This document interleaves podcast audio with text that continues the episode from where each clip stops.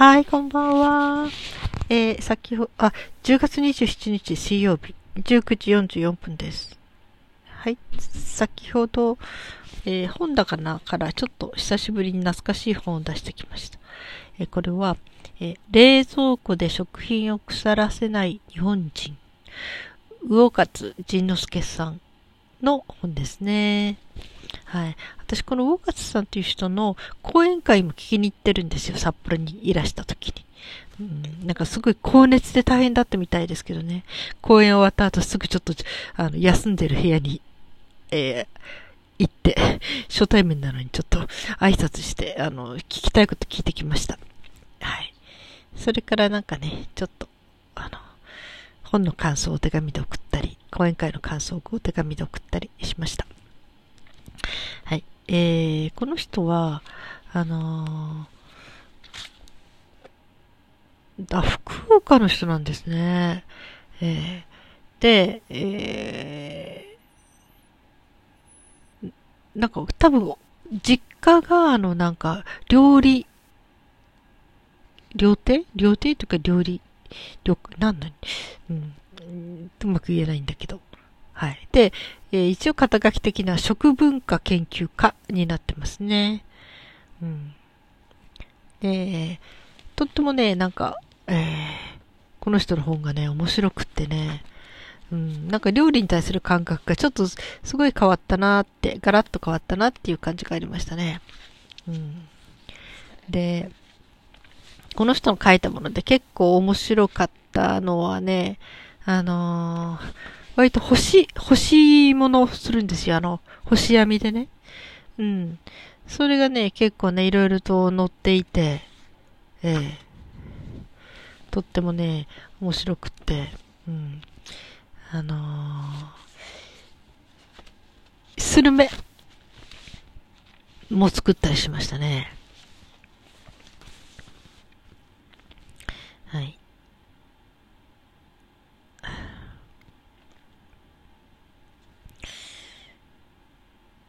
うん。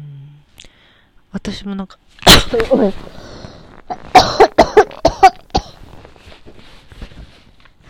あ、放送事故ですね。ごめんなさい、喉が。あのー、ふ、スルメを開いて中を出して、1日から2日干して、一夜干しする。うん。本当にねなんかね美味しいんですよ。なんで自家製のスルメができるんですね。とっても美味しかったですね。で私この人に質問したっていうのはねあの、えー、雪の北海道で、えー、ベランダで冬あの干し野菜とか干し物っていうのをしてもいいもんでしょうかって聞いたんですよね。普通なんかねお日様がカンカン当たっててこうあの夏とか秋とか、ね、春とかそういう時に干しているのは見るけどなんか冬に干し網出してる人っているのかなとか雪国みたいなとこで。そしたらなんか雪が降ってるからこそそうやって干して食べるものもあるんですってってことを教えてもらって。あそうなんだと思ってね、うん、そしてねあとは薄切り肉、うん、あのお肉。をうちも干しましたね。薄く切ってね。あのー、ちょっとえー、お塩まぶしてね。そしてあの天日で天日が太陽の光で3日間ぐらい干すんですよ。そうするとねカッチカチになるんですね。でこれがなんていうかうまみがグーンって凝縮するんですよ。本当にスープに戻してからスープに入れたりなんかしてもね本当にうまみが凝縮してて美味しいんですね。でね私あの頃あの犬に食べさすのに砂肝があってその砂肝をねあの薄くスライスして干してみたんですよ。そこれがね人間に受けちゃって遊びに来てた人が食べたら「美味しい!」とか言ってねパクパク食べちゃってあのかじりながらね、うん、なんか、これも受けましたね。うん。あの砂肝のスライスしたものの干し干したもの。うん。なんかお酒のおつまみになりそうでしたね。それから、あと、意外なところではね、アボカド、アボカド。うん。これも干したことがあります。ごめんなさい。今日は咳と、うん、咳と戦いながらお話しする感じですね。乾燥してるんでしょうかね、部屋が。それで、除湿機。でそのアボカドをスライスしてちょっとお塩かけてねで干してみたんですよ何でもやってみようと思ってそしたらね干し上がったアボカドがね意外とねなんかねこう燻製のような味になるんですよね。あのえー、本当にお酒を飲む人が喜びそうなちょっと癖が強いんだけどもなんか酒のつまみになりそうな味になるんですねこれがまた。これも受けてね私ちょっと人に配って歩きましたけどね特にお酒飲む人喜んでくれるのでね。うん。とにかく何でもかんでも干しましたね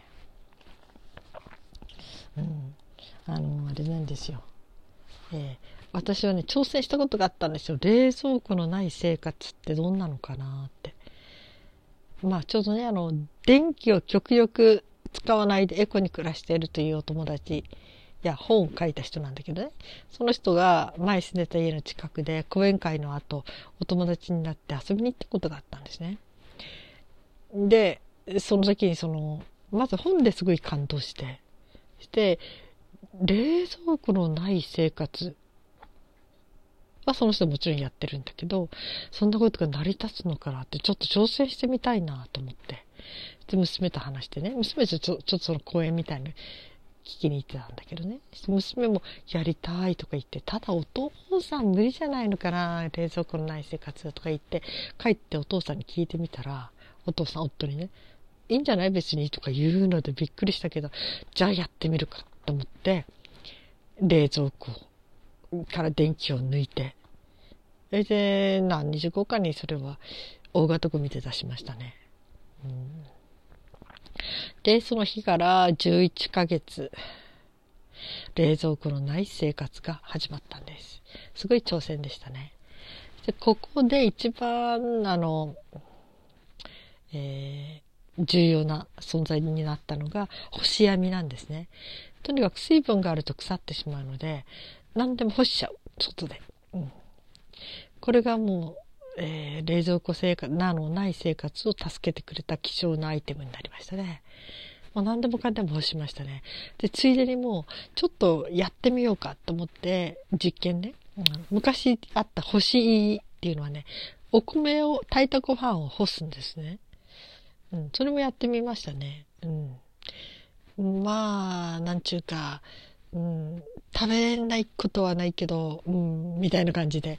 でもまあね、何も食べれない時とは非常食にはなるんですよね。昔の人、本当に大昔の人たちは、干し、干したご飯干したお米どっちかなを持って歩いたい。ご飯代わりに食べたっていうの聞きますしね。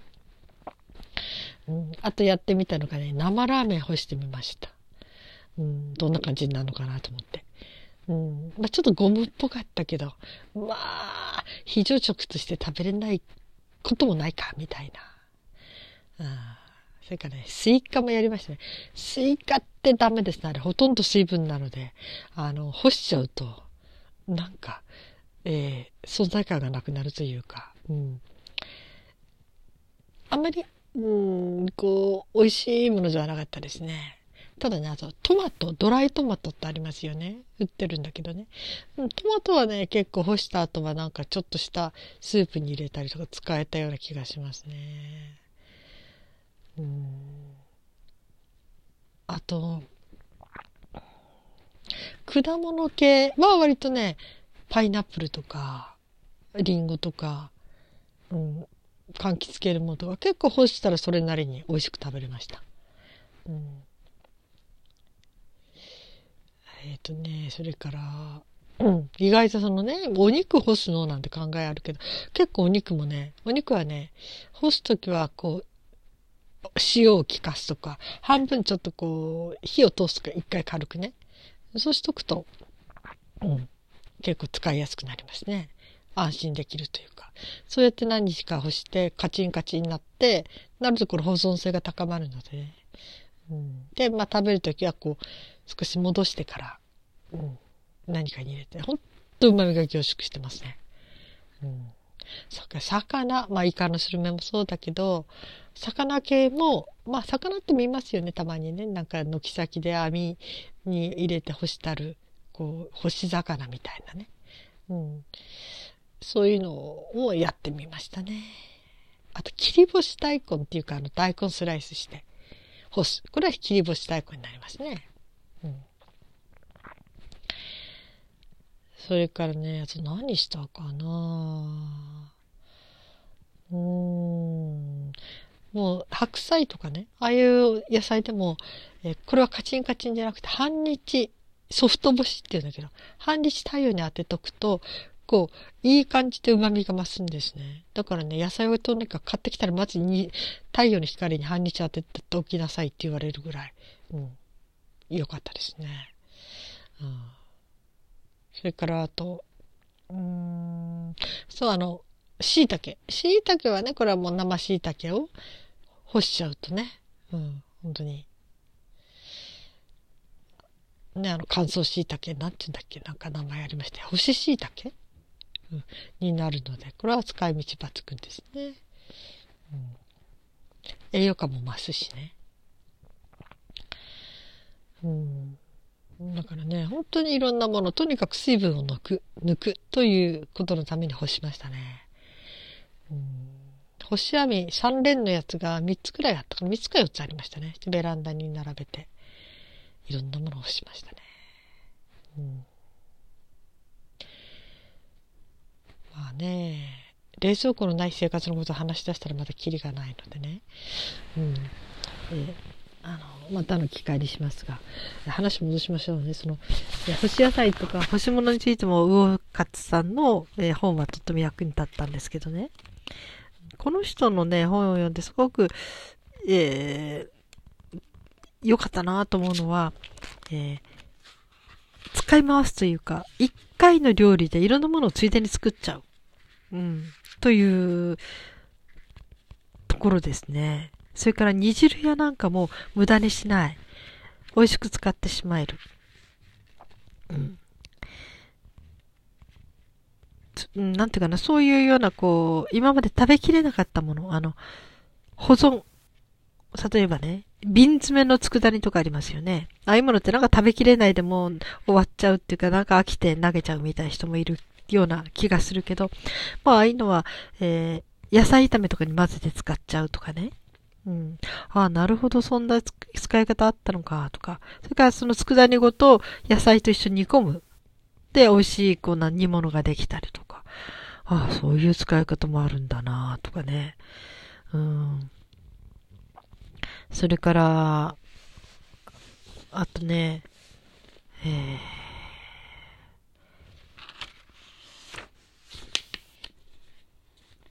うん。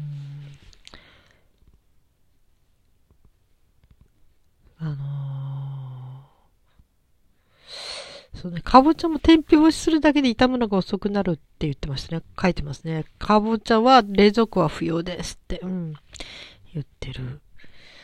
それから、それからおにぎりっていうのは具が入ると痛みが急速に進むんですって。うんそういうもんなんだ、とか思ってね。それからこの人はよく言ってたのは、おにぎりというのは小さい方が喜ばれるって、みんなでね、集まってオードブル、みんなでなんか手作りのものを集ま、集めて、みんなで食べるときってありますよね、パーティーとかで。そういうときはね、洋塚さんは、あの、小ぶりの、本当にちっちゃなおにぎりを持ってくんですって。そしたら、あっという間に売り切れちゃうんですって。あと、おにぎりは小さい方が食べやすいし、なんか結構みんなもね、あの、手をつけるらしいですね。ちっちゃめのおにぎり。そうですよね。パーティーとか行ってね、おにぎりでお腹いっぱいになっちゃったら困るけど、やっぱりちょっとしたご飯が欲しい時とかね。うん。ちょっと先に空腹をまずしのぎたい時とか。ね、本当にこのちっちゃいおにぎりっていうのは便利ですよね、きっとね。うん。そう。あ、あと食パンに関しては冷凍庫に入れるよりも天日で押した、あの、干した方が応用しやすいって書いてますね。うん、そうなんですね。私はよく食パンの耳やなんかは、干したり、それから、冷凍庫に、うん、とにかくあの、パン粉にしちゃいます。美味しいですよ、食パンの耳のパン粉は。あの、売ってるパン粉よりも、やっぱり本物のパンっていうかね、そのも純粋のパンだけでやるので、あの、ふんわりするんですね。だから食パンのその耳とかね、ああいうもので、えー、こう、細かくして、うん、米、あの、パン粉にしたもので、揚げ、あの、フライとかすると、本当に美味しいです。皆さんも一度お試しください。うん。ねえ。あとね、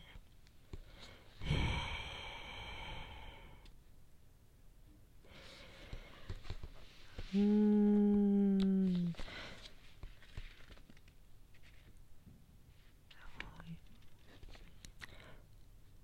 お土産はお断り、ほん、なんかあげない、もらわない、作りすぎない。要するに、冷蔵庫でもうどんどん物を腐れて、物を腐らしてしまう日本人が多いということでね、どうやったら腐らせずに食べきれるかということについての詳しい本ですね、これはね。うん、だからいろいろと、へーと思うようなことがいろいろありますね。うん、本当に面白い。これはね、役に立つ本でしたね。うん冷蔵庫で食品を腐らせない日本人というね、こと書いてある本です。えー、腐らせないためのいろんな知恵が載ってます。はい。皆さん、今日はどのようにお過ごしになりましたか？なんか私ね、全般の方で咳してお聞き苦しく申し訳あり、申し訳ありませんでしたね。やっぱり除湿機で乾燥しすぎたんでしょうかね。うん、もう結露がね、冬に近くなるとひどくなるので除湿機はいつもかけてるんですけど、ちょっと乾きすぎたんでしょうね。あの、だいぶ収まってきました。本当にうるさくて申し訳ありませんでした。はい。えー、もうすぐ10月も終わりますね。うん、秋ですね。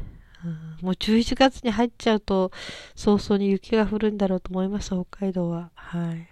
うん今は紅葉がすごい綺麗です。本当にね。はい。はい、皆さん、今日も一日お疲れ様でした。そして、今日も生きていてくださってありがとうございます。それでは、また明日。